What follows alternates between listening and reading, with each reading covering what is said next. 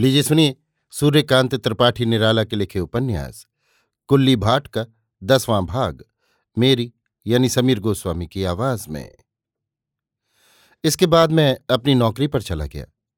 कुछ दिन नौकरी करने के बाद एक दुर्घटना हुई। एक साधु आए। एक पेड़ के नीचे बैठे रहते थे।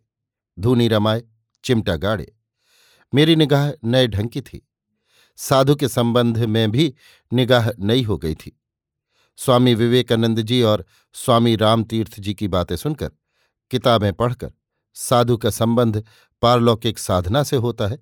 साधना प्राचीन ढंग की तरह तरह की है। मैं बिल्कुल आधुनिक था।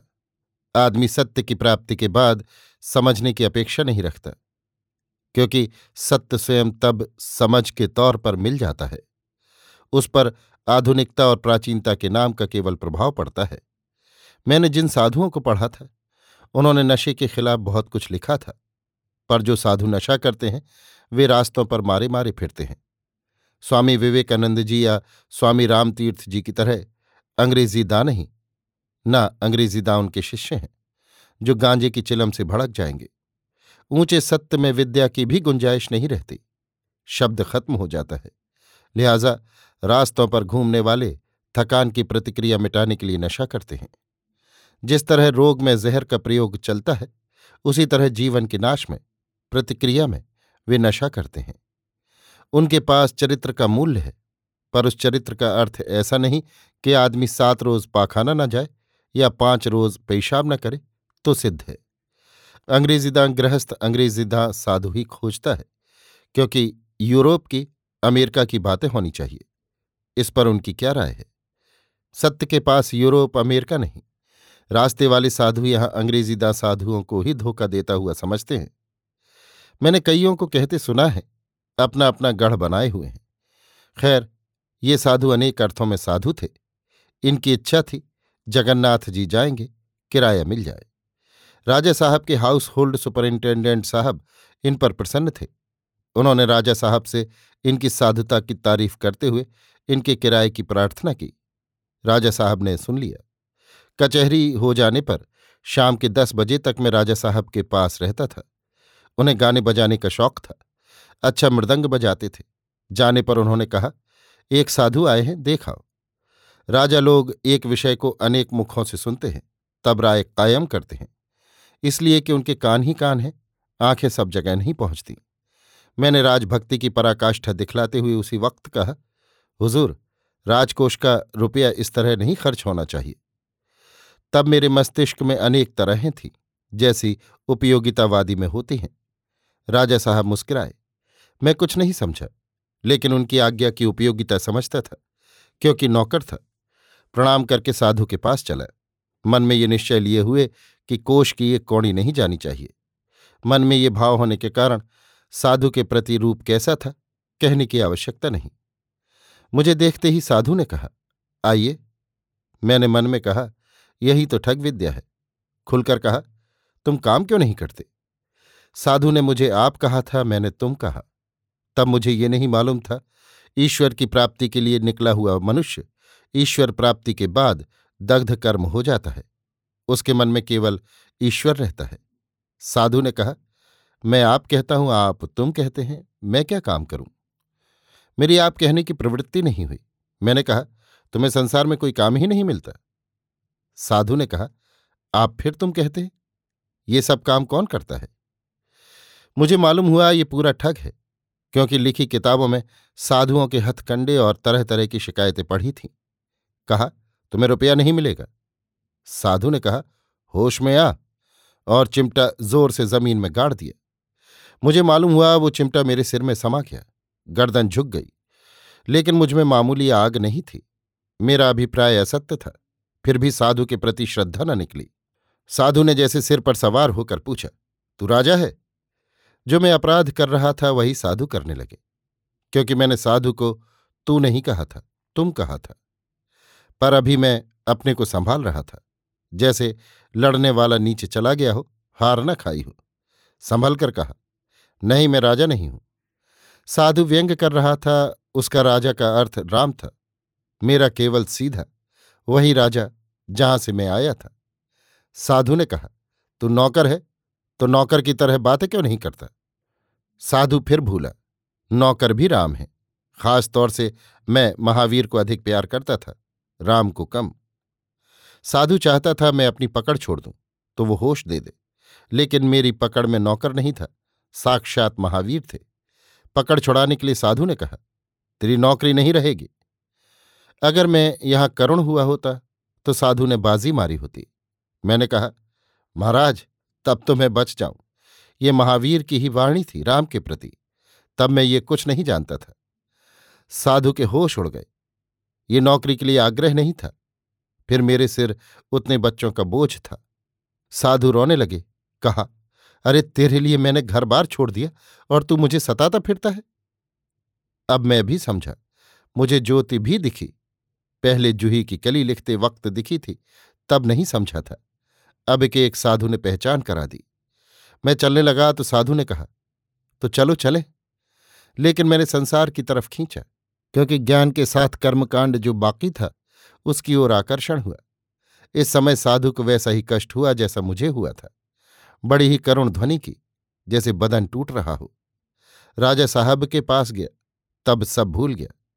जड़ राजा का भूत सवार हो गया। राजा साहब ने पूछा, कैसे साधु हैं?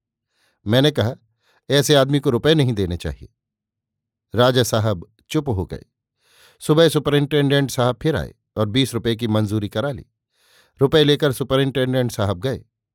पर हाथ जो बढ़े, वे दंभ के हाथ थे। साधु ने कहा, मैं रुपए नहीं लूँगा। कल राजा आए थे। मैंने उन्हें नाराज़ कर दिया है। मैं जाता हूँ। कहकर अपना चिमटा वहीं फेंक दिया और चले गए। सुपरिंटेंडेंट साहब ने रास्ता रोककर कहा, महाराज, वो राजा नहीं था, वो तो एक मामूली नौकर है।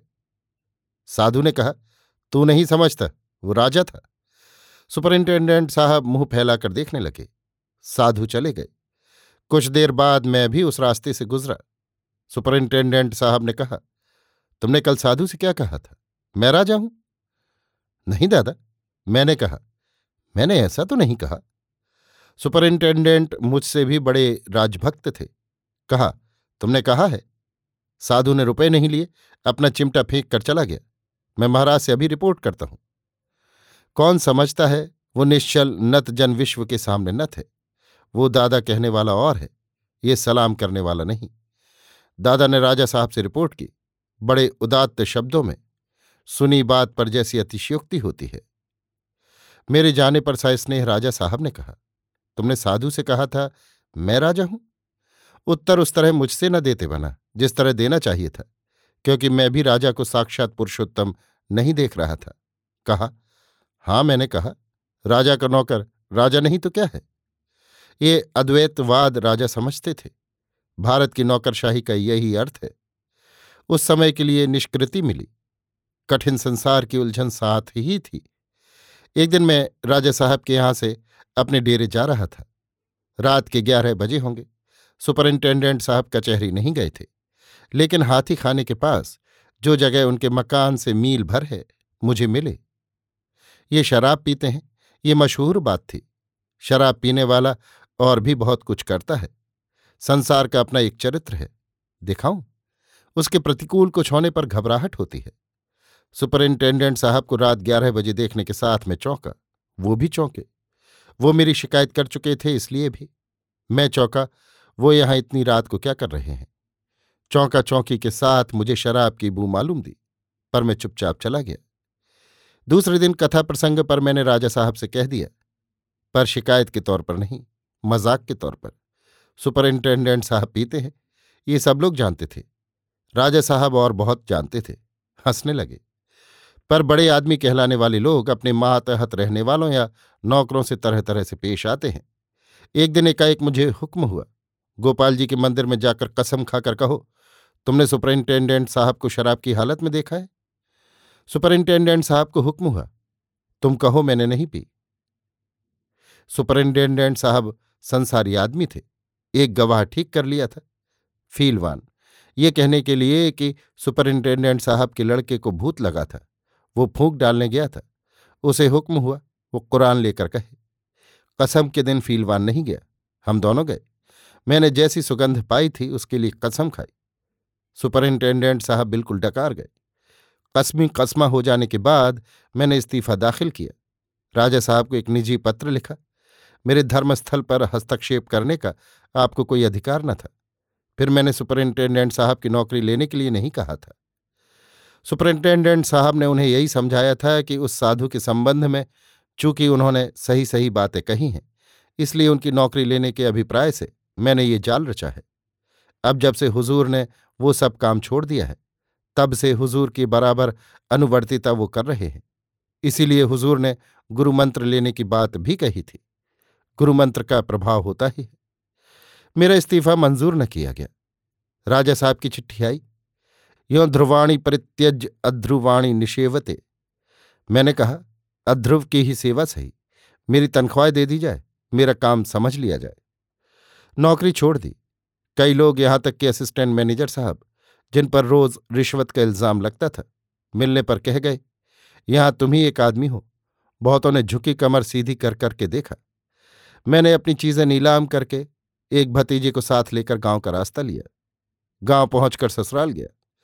देश में पहला असहयोग आंदोलन जोरों पर था। खलिहानों में बैठे हुए किसान जमींदारों से बचने के लिए रह रहकर महात्मा गांधी जी की जय चिल्ला उठते थे। कुछ अति आधुनिक सरकारी नौकर, जमींदार और पुलिस के आदमी मज़ाक करते थे तरह तरह के अपशब्द। कुछ अकर्मण्य मालदार राजनीतिक विद्वान अखबारों का उल्था कर कर टीका टिप्पणी के साथ समाज में चर्चा करते हुए पाचन शक्ति बढ़ा रहे थे। ऐसे ही एक ने मुझसे कहा महात्मा जी ने सिद्ध कर दिया है, चरखा चलाने से कम से कम रोटियाँ चल सकती हैं। मैं बेकार था। सरस्वती से कविता लेख वापस आते थे। एक आध चीज़ छपी थी। प्रभा में, मालूम हुआ बड़े बड़े आदमियों के लेख कविताएँ छपती हैं। एक दफ़ा ऑफ़िस जाकर बातचीत की। उत्तर मिला, इसमें भारतीय आत्मा, राष्ट्रीय पथिक, मैथिली शरण गुप्त जैसे कवियों की कविताएँ छपती हैं। ऐसे ही कुछ लेखकों के नाम सुने। मुँह लटकाकर लौट आया। जीविका का कोई उपाय न था। चार भतीजों की परवरिश सिर पर, जिन सज्जन ने चरखे की उपयोगिता समझाई थी, उन्हें एक तकुआ खरीद लाने के लिए पैसे दिए थे। वो कानपुर गए थे। यहाँ मेरे गाँव के पड़ोस में कोरी बुनाई का काम करते हैं। मैं सीखने के लिए रोज जाने लगा। कोरियों ने कहा, तुम महाराज होकर ये क्या काम करोगे? अरे, कहीं भागवत बाँचो। वो सज्जन कानपुर से लौटे। बोले, जल्दी में था, खरीदने की याद नहीं थी। मन में अत्यधिक उथल पुथल थी। इसी समय कन्यादायग्रस्त भी आ आकर घेरते थे। वर्णनों में किसी की कन्या इंदिरा से कम न थी। बड़ा गुस्सा आया। ससुराल चला गया। कन्यादायग्रस्तों की संख्या वहाँ और अधिक दिखी। एक दिन गंगा किनारे बैठा था। टहलते हुए कुल्ली आए। समय का प्रभाव कुल्ली पर बहुत पड़ा था। चेहरे से सभ्य राजनीतिक हो गए थे। मुझे देखकर उसी ढंग से नमस्कार किया। पहले की अदालत वाली सभ्यता अब राजनीतिक सभ्यता में बदली है। मैंने देखा, मैं बैठा था, कुल्ली ने सोचा, मैं कोई महान राजनीतिक कर्मी हूँ। इधर कुल्ली अखबार पढ़ने लगे थे, त्याग भी किया था, अदालत के स्टाम्प बेचते थे, बेचना छोड़ दिया था, महात्मा जी की बातें करने लगे। मैं सुनता रहा, जब कुछ पूछते थे, तब जितना जानता था, कहता था। एकाएक भाव में उमड़कर कुल्ली ने कहा, मुझे कुछ उपदेश दीजिए। मैं जला हुआ था ही। कहा, गंगा में डूब जाइए। हे, आप क्या कह रहे हैं? पूरे राजनीतिक आश्चर्य में आकर पूछा, आप डूब सकते हैं या नहीं? डूब कैसे जाऊँ? कोई मतलब की बात भी हो? मतलब की बात मुझे नहीं आती। तो आप बेमतलब यहाँ बैठे हुए हैं? हाँ इतना ही मतलब था। आपसे मिलने के मतलब से तो नहीं आया था। कुल्ली मेरी ओर देखते रहे। उन्हें नहीं मालूम था इनके चारों ओर आग लगी है। चुपचाप उठकर चले गए। अभी आप सुन रहे थे सूर्यकांत त्रिपाठी निराला के लिखे उपन्यास, कुल्ली भाट का भाग दस, मेरी यानी समीर गोस्वामी की आवाज़ में।